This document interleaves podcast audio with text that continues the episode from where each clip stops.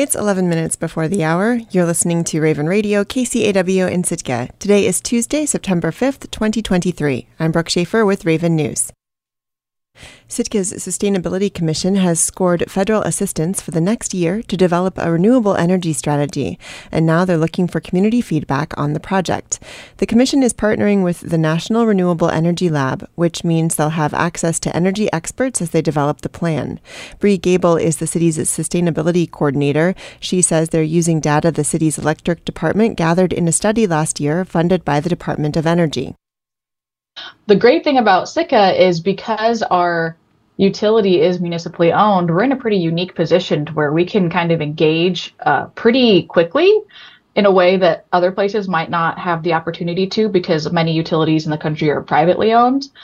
And so, because of that unique combination and having almost two years of really robust data of what we can do to kind of give us a direction of, you know, where do we even want to go? Because generation for the sake of generation isn't very helpful.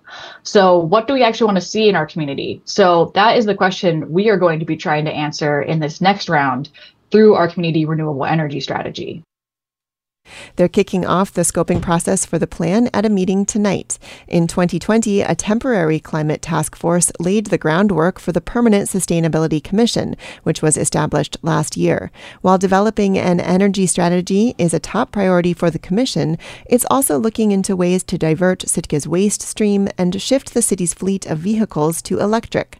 The Commission meets at Harrigan Centennial Hall at 6 p.m. tonight. LGBTQ plus youth face high rates of suicide, self harm, and housing instability. But an organization in Alaska called Choosing Our Roots is helping them find safe homes. One of their directors, Taylor Feitner, has found the work allows them to heal some of their own wounds from growing up in a family that didn't accept them. Alaska Public Media's Rachel Cassandra has this profile. Taylor Feitner grew up in Oklahoma in a fundamentalist Christian church. Neither their family or community accepted queer or gender nonconforming people. They were outed by a childhood friend as a teen, and their parents sent them to conversion therapy with their preacher. It was hard because it's someone who is a position of authority who your whole family respects, who you have respected your whole life, saying really dark, frightening, upsetting things about you, and then telling you things like, you know better than this, you're better than this, you've been taught to be right, and now you are wrong. For years after conversion therapy, Feitner again hid who they were from their family. But at 17, their parents found out and kicked them out of the house.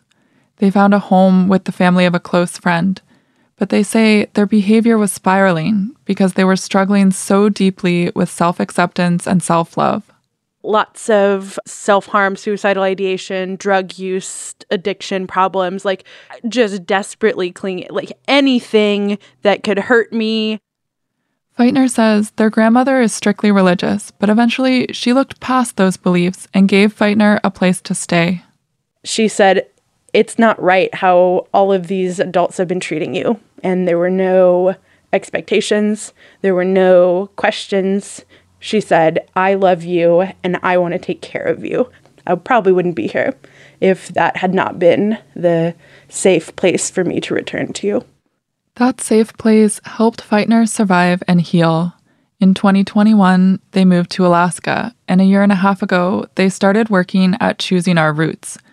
It's an organization that helps young LGBTQ people with housing and resources in Anchorage, Bethel, on the Kenai Peninsula, and in the Mat-Su Borough. Feitner says sometimes that means placing them with families who have a spare room or helping them find housing grants. That can keep kids out of foster care and closer to home. Feitner, who prefers the term queer, says they've found deep meaning as a queer person working with young queer people. I all the time think, what would my life have been like if I had someone like me in it?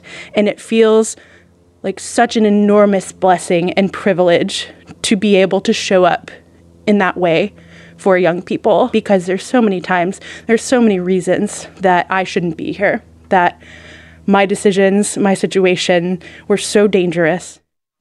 Feitner didn't get unconditional love and acceptance from their parents growing up but they say their struggles help them understand the people they work with now. Feitner says the work they do is a way to rewrite their own story. It's what life could have been like if they'd had support. Feitner helps youth stay out of the dangerous situations they faced as a teen, and they help with things a parent or caretaker might.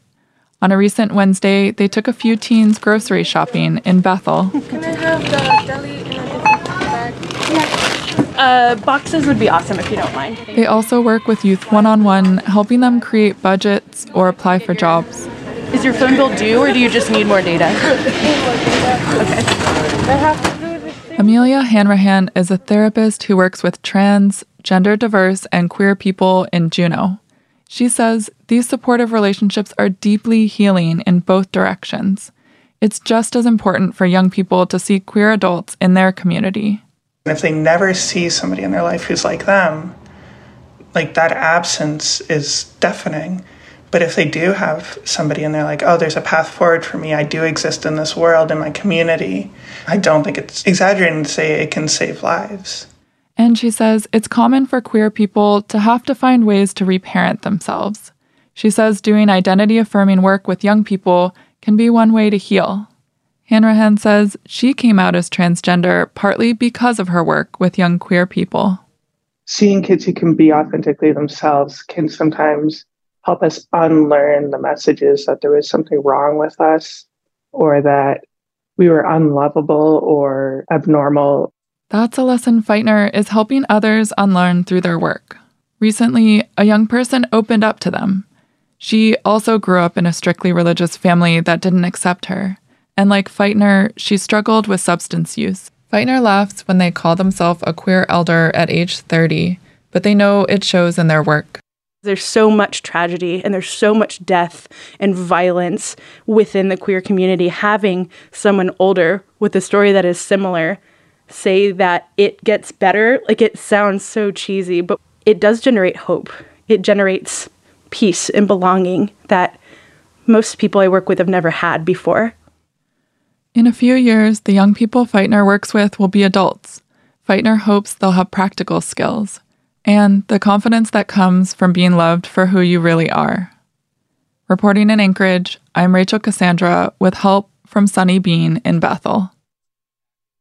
The Coast Guard icebreaker Healy docked in Kodiak's Pier 2 last week as its final stop before an Arctic expedition. The ship was in town to restock on supplies and give the crew a bit of time on land before they spend weeks at sea.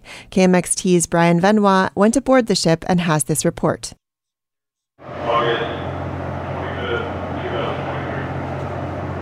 The Healy's engines were running as crews walked the decks performing routine maintenance last week.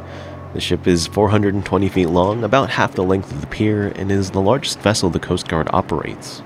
Kodiak is the ship's last stop in Alaska before heading on the year's final Arctic mission. Michelle Schallip, the Healy's captain, says the hull is specially designed for getting through ice to access some of the most remote places in the world. Steaming at seven knots, we can break through up to four and a half feet. If we get into the eight feet, about three meters, then we need to do what we call back and ram. So the ship is very, very powerful and very heavy. We're 16,000 long tons. So we're able to use um, the ship's momentum and weight to, to break through ice. The boat has two inches of steel on the bow and can even maneuver in ice fields. However, the crew does their best to avoid large icebergs. Schallip says while the Coast Guard operates the vessel and it's capable of performing Arctic rescues, the vessel's main purpose is research.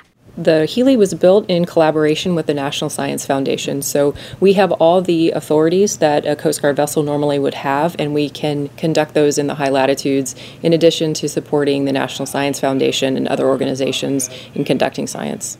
Igor Polyakov is a professor with the University of Alaska Fairbanks and one of the lead scientists aboard the icebreaker. He says the information scientists get from remote locations is crucial for climate research. We inform communities, stakeholders that changes are coming. We ex- may expect with a certain probability that this and that happens in certain period of time. That's our mission and politicians take this information forward to make decisions. Polyakov says the information they find in the North Pole is direct proof that human caused climate change is happening. One example they're monitoring on this mission is a layer of fresh water under sea ice. That layer usually acts as a buffer between warm saltwater currents and sea ice, but Polyakov says it's under threat from climate change. This fresh water is very cold and it prevents ice from melt from the below. But what we observe now, we, thanks to our program and thanks to logistical support from Healy, now we see that this layer of fresh uh, water is disappearing. He says cooperation between northern countries is key for this kind of Arctic research. There are so many international waters, there are so many international collaborations uh, ongoing in the Arctic. So, without international collaboration, we cannot proceed. The vessel's next port call will be in Europe to connect with scientists there. After this mission, the ship will return to its home port in Seattle for the winter. Aboard the icebreaker Healy, I'm Brian Benoit. I'm Brooke Schaefer, and this has been Raven News.